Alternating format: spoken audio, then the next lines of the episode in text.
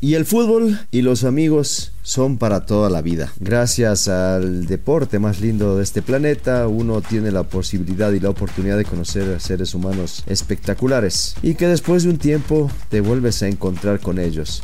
Ahora les platico qué me pasó esta semana precisamente en Ecuador. Esto es Footbox Ecuador, un podcast con Alex Aguinaga, exclusivo de Footbox.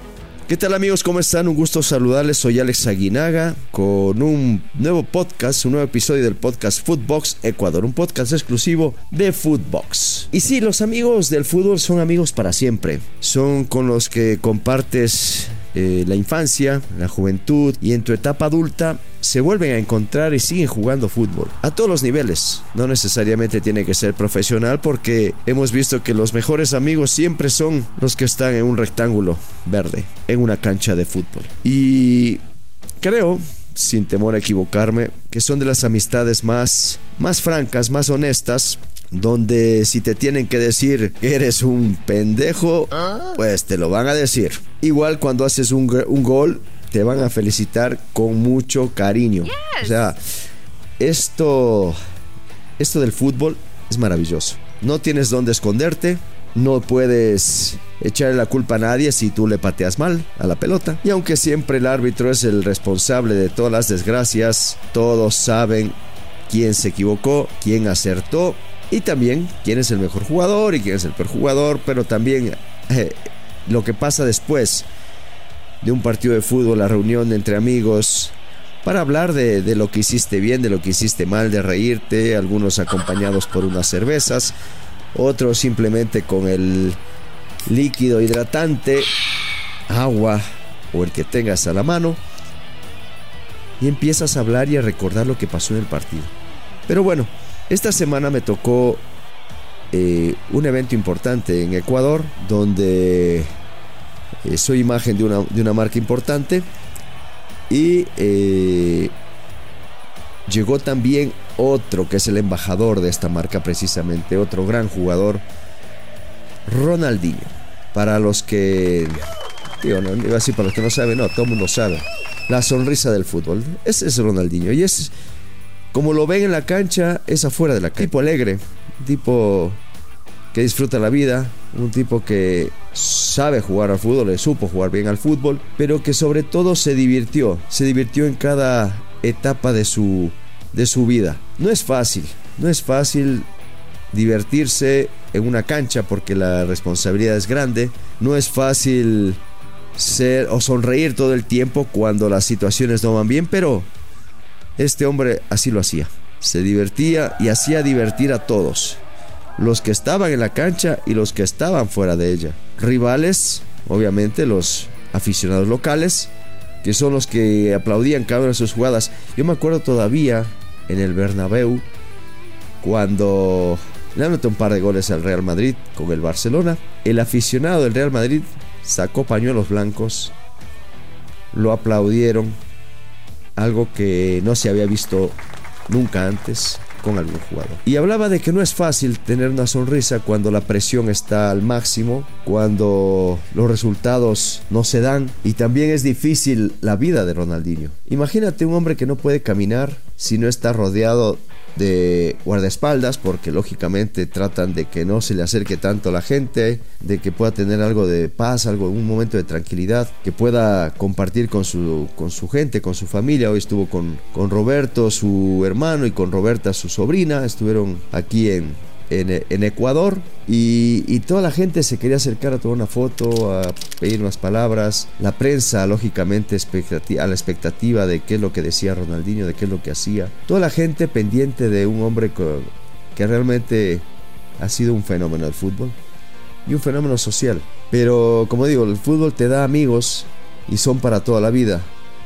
Me tocó jugar contra él cuando ganamos en el en el, en el 2001, previo a la Copa del Mundo, Corea-Japón 2002.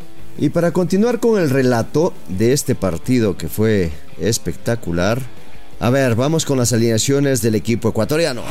Con José Francisco Ceballos en la portería, Raúl Guerrón marcador por izquierda, Augusto Poroso Iván Hurtado, los dos zagueros centrales, Ulises de la Cruz por la derecha, Edwin Tenorio, Edison Méndez, Juan Carlos Burbano, Alex Aguinaga, el Team Delgado y el Flaco Caviedes. Es el equipo de Ecuador. El equipo de Brasil, bueno, vamos a ver los nombres. Rogerio Seni, Belletti, Lucio Roque Jr. en la saga central y Silvinho marcando la lateral.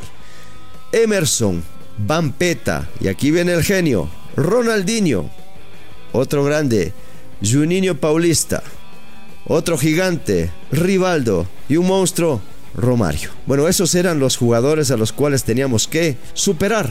Nada sencillo, muy complicado y bueno, eh, se consigue el 28 de marzo del 2001 la primera victoria sobre Brasil. Primer triunfo sobre la verde amarela, el Scratch du Oro, que fíjense, el año siguiente, en el Mundial del 2002, iba a ser campeona del mundo, ganándole a Alemania. Bueno, qué jugadores, ¿no? La verdad que, que cuando uno recuerda, recuerda estas estas historias eh, se le salen las lágrimas, empieza uno a recordar no solamente lo que se hizo en el partido, sino el previo, cuando, cuando nos juntamos la semana anterior y decíamos, bueno, nos toca Brasil, equipo difícil, pero tenemos que correr más que ellos, tenemos que estar concentrados, tenemos que quitar la pelota, tenemos que ser profundos, tenemos que atacarlos, aprovechar la altura, ahogarlos en el medio campo, sí, todo eso. Todo eso teníamos en mente porque queríamos, queríamos ganarle a, Brasil. Y afortunadamente lo conseguimos. El primer, primer triunfo histórico de Ecuador frente a Brasil. Luego después ya se le ganó por, como una segunda ocasión para el 2006. Y, y en cierto modo se le ha perdido el respeto que se le respete y se le quiere. Yo creo que Brasil es uno de los equipos que, que creo que a todos nos gusta, ¿no? Cuando Ecuador nos llegó al Mundial, ¿qué equipo quieres que gane? Brasil. ¿Qué equipo te gusta cómo juega? Brasil. Y obviamente creo que el cariño que le tenemos a, a Brasil y a todos sus jugadores es, es grande. Ahí, por ejemplo, estaba Vampeta, que, es un gran amigo. Y ya lo había comentado en otro, en otro podcast, como Vampeta eh, me decía qué va a hacer después del partido, ¿no? cuando yo estaba concentrado al 100 pensando en jugar contra Brasil. Y precisamente en la cena, en la cena que tuvimos con Ronaldinho, yo le contaba, ¿no? Cómo, cómo vive el brasileño el fútbol y cómo lo vivimos nosotros. El brasileño lo vive eh, con una alegría diferente, con, un, con una fiesta dentro de su corazón, como que es únicamente eh, el trámite para ir a jugar un partido y después la vida sigue. Y, y tienes razón, la vida sigue. A veces nos quedamos nosotros con el dolor de haber perdido, con el enojo de que nos ganaron con la ayuda arbitral, con la molestia de que pudiste haber hecho algo más. Pero la vida sigue, la vida continúa, sigue el proceso normal, no eres ni más ni menos por haber ganado o perdido un partido. Tu familia, tus amigos, la gente que te quiere va a seguir queriéndote. Y la gente que no, pues tampoco te va, a estar de tu lado porque ganaste un partido. Así que esa manera de ver el fútbol de los brasileños debería ser un poquito más abierta, más difundida. Ojo, no confundamos alegría o la alegría de jugar fútbol con la irresponsabilidad. Esa irresponsabilidad de de irte el día anterior a un partido de fiesta y llegar eh, amanecido o de eh, en el mismo partido tomar alguna decisión irresponsable eh, un montón de cosas que, que lógicamente no no van de la mano del, del fútbol en sí, ¿no? O sea, vete a divertir al estadio, al, al partido, sí, no pasa nada, los resultados finales son producto de lo que tú hagas o dejes de hacer. Y trata de divertirte más. De, de aprovechar esos, ese tiempo disfrutando con los amigos del partido. Y, estoy hablando no solamente un partido oficial, un, un partido profesional, sino el partido con los amigos, que de repente uno termina peleándose a golpes con otro con un jugador rival, con otro compañero, con amigo, porque fue una, entrada una entrada fuerte porque te tiró una patada, porque te empujó, o porque hizo un gol, o porque te hizo un túnel. A veces el túnel duele más que una patada, ¿no? Pero vayan a divertirse, vayan a, a, gozar un poquitito más del fútbol. Y, y el post partido con los amigos, rivales, compañeros, todos están ahí para divertirse. Todos van a una cancha de fútbol a, a sacar esa tensión que tienen del trabajo y quieren divertirse, quieren olvidarse un poco del día a día, patear una pelota, tapar un gol, hacer un gol, hacer una jugada que con esa te vayas a tu cama a dormir y digas qué, qué gol o qué jugada hice, qué atajada acabo de hacer. Y si después se suma o se junta el hecho de que pueda ser campeón o de que, de que son los mejores, bueno, bienvenido sea, pero si no, disfruten más.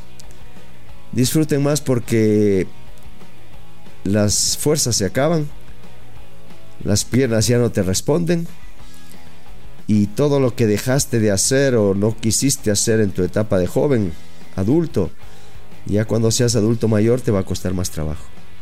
Vas a tener, eso sí, los mismos amigos, pero no podrás divertirte como lo hiciste o como lo hacías en tu niñez, en tu juventud o en tu adultez.